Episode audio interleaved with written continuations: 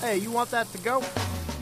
We've got some news takeouts for you, and first we're going to go to Greece. Now, credit default swaps were a factor in the, the financial crisis in the United States. That's basically when banks and hedge funds bet on, on the equivalent of a four alarm fire. Uh, they're, they're betting on whether or not these, these things are going to collapse, I guess. But it turns out that's also a factor in Greece's financial crisis. Louise Story, you've been all over this from the very beginning. You've uncovered some information about Greece and how def- credit default swaps have affected them.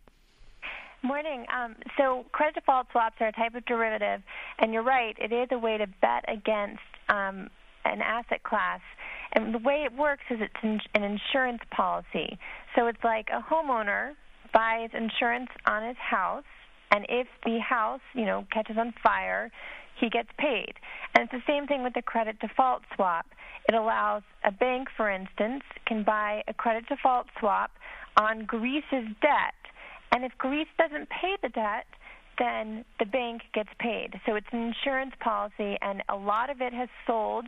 It, particularly in the last few months, people are buying more and more insurance on Greece's debt. The problem for Greece is the more people out there, banks and traders, who buy this protection, the more expensive it gets for Greece to borrow in the markets. So it can cause a downward spiral, and we saw this in the mortgage market. You also have to wonder if whether or not they're kind of hoping that the, the Greece's financial crisis doesn't recover because then they'll collect on their insurance policies. Louise Story is a finance reporter for our partner, the New York Times. For our next takeout, we welcome back Jason Stallman, Olympics editor for our partner at the New York Times, online from Vancouver, Canada. So, Jason, first of all, it's my first conversation with you during the Olympics since I've been off for a little while. I've been watching the Olympics a fair amount since I can go to bed at a decent hour. You're having a great time out there, right? Oh, absolutely. Yeah. You know, uh, here's my question for you, though. I, I've actually been watching a fair amount of curling, okay? And it seems to me that, that the, the sport of curling, very, very popular in Canada and some other places in the universe, uh, has really benefited from NBC's like proliferation of 50,000 cameras and different angles and all these sort of digital boxes on the screen. Do you think they're betting that uh, with enough digital sort of largesse, uh, curling can be a hugely popular sport? I think they're wise to the notion that curling is somewhat of a novelty and even if people are watching it only to to laugh at it and to make fun of it and and question whether these are truly athletes it does seem to resonate every four years. It's just so different than anything we're used to watching. Well, it looks like a video game up there, and, and for that reason, it seems much more accessible. Explain the rules again. Well, I, you know what? I, I tell you what. I think it's more enjoyable if you don't truly understand the rules. But it's you know it's not true. unlike something like uh, shuffleboard. They're sliding a, a stone down a sheet of ice, and they're you know aiming it toward a, a circular target. And uh, it's a thinking man's game. It's a game of angles. Um, and you know, leave leave the questions of athleticism aside. It's it's fun to watch. It is fun to watch. And who's favored for the gold?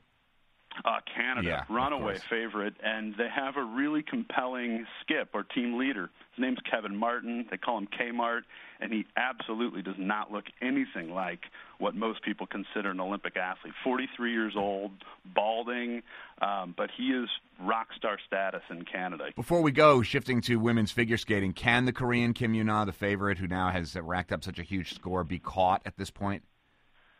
Boy, it'll be really tough. You know people are saying that she's going to have to fall down or something in order to be caught, but she's so superior that even if she falls, her technical components will probably make up for it. She could fall down and still win.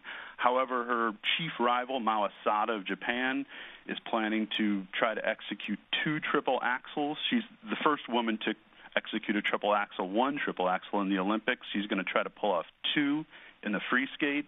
If she does that, maybe it'll get close. Well, maybe maybe maybe some suspense, but probably not much. But certainly a breath, breathtaking skill and uh, talent there on the ice with the Korean Kim Yoon-ah. Jason Stallman, thanks so much. Thank you. Jason, of course, is the Olympics editor for our partner, the New York Times. They're in Vancouver, Canada. And our last takeout is from you, and it's about technology. We, talked about broadband internet yesterday and the government's plan to bring affordable, high speed hookups even to outlying rural areas. But Dwayne in Det- the Detroit area called in to say the problem isn't just restricted to the countryside. I have internet access, but only through satellite or by cellular broadband on USB connection to a laptop.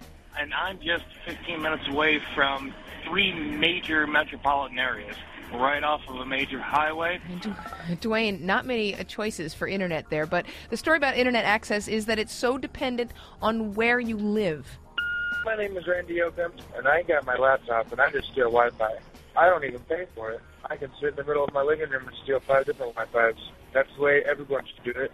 It should be free. There should be Wi-Fi in every corner. I applaud your initiative, Randy. I do want to point out one thing, though, is that while you're stealing the Wi Fi, everyone can't steal it because at some point, somebody has to pay for the Wi-Fi that you take. Although eventually, I think he's right. It probably will be. Eventually, free. it's yeah. probably going to be free. It's going to be so ubiquitous. So you know, I, I was away for, for about a week, and I, I found this really sad story. These two radio hosts who were forced to eat expired.